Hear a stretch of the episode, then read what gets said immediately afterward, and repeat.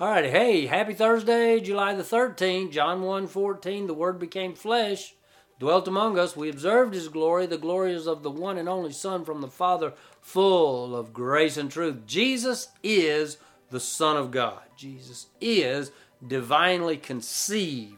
Jesus is this unique, uh, only begotten.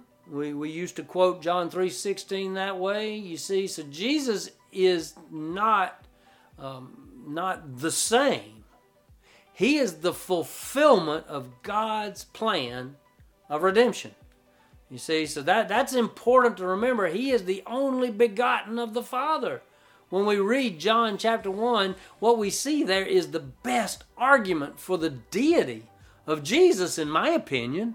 I think you you you, you take John one one and John one fourteen, you got in the beginning was the Word, the Word was with God, the Word was God, and John fourteen, the Word became flesh and dwelt among us.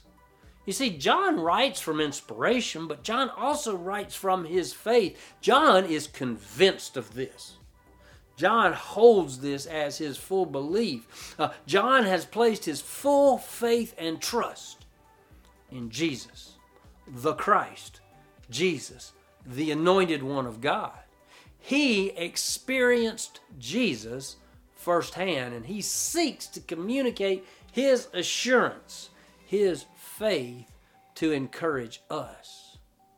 Have we seen and experience the glory of the Son of God? Let me make it personal. Have you seen Jesus?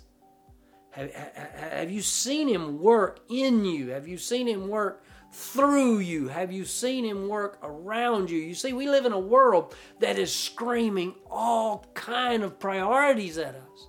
They want us to follow this ideology or follow that identity or follow this political thing or follow this sort of movement or cause. You see?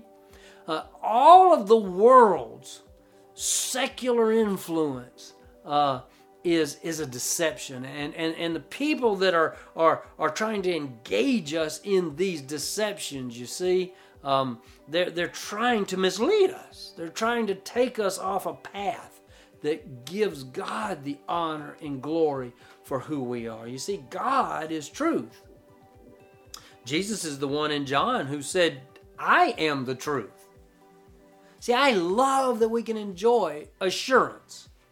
John was convinced. As a matter of fact, he told us in, in First John five thirteen, he says, "I write these things so that you can know that you have eternal life." A great friend of mine used to say, uh, John tells us, "I write these things so that you can know, that you know, that you know." John one fourteen, the Word became flesh and dwelt among us, and we observed His glory. The glory is the one and only Son from the Father, full of grace and truth. See you next time.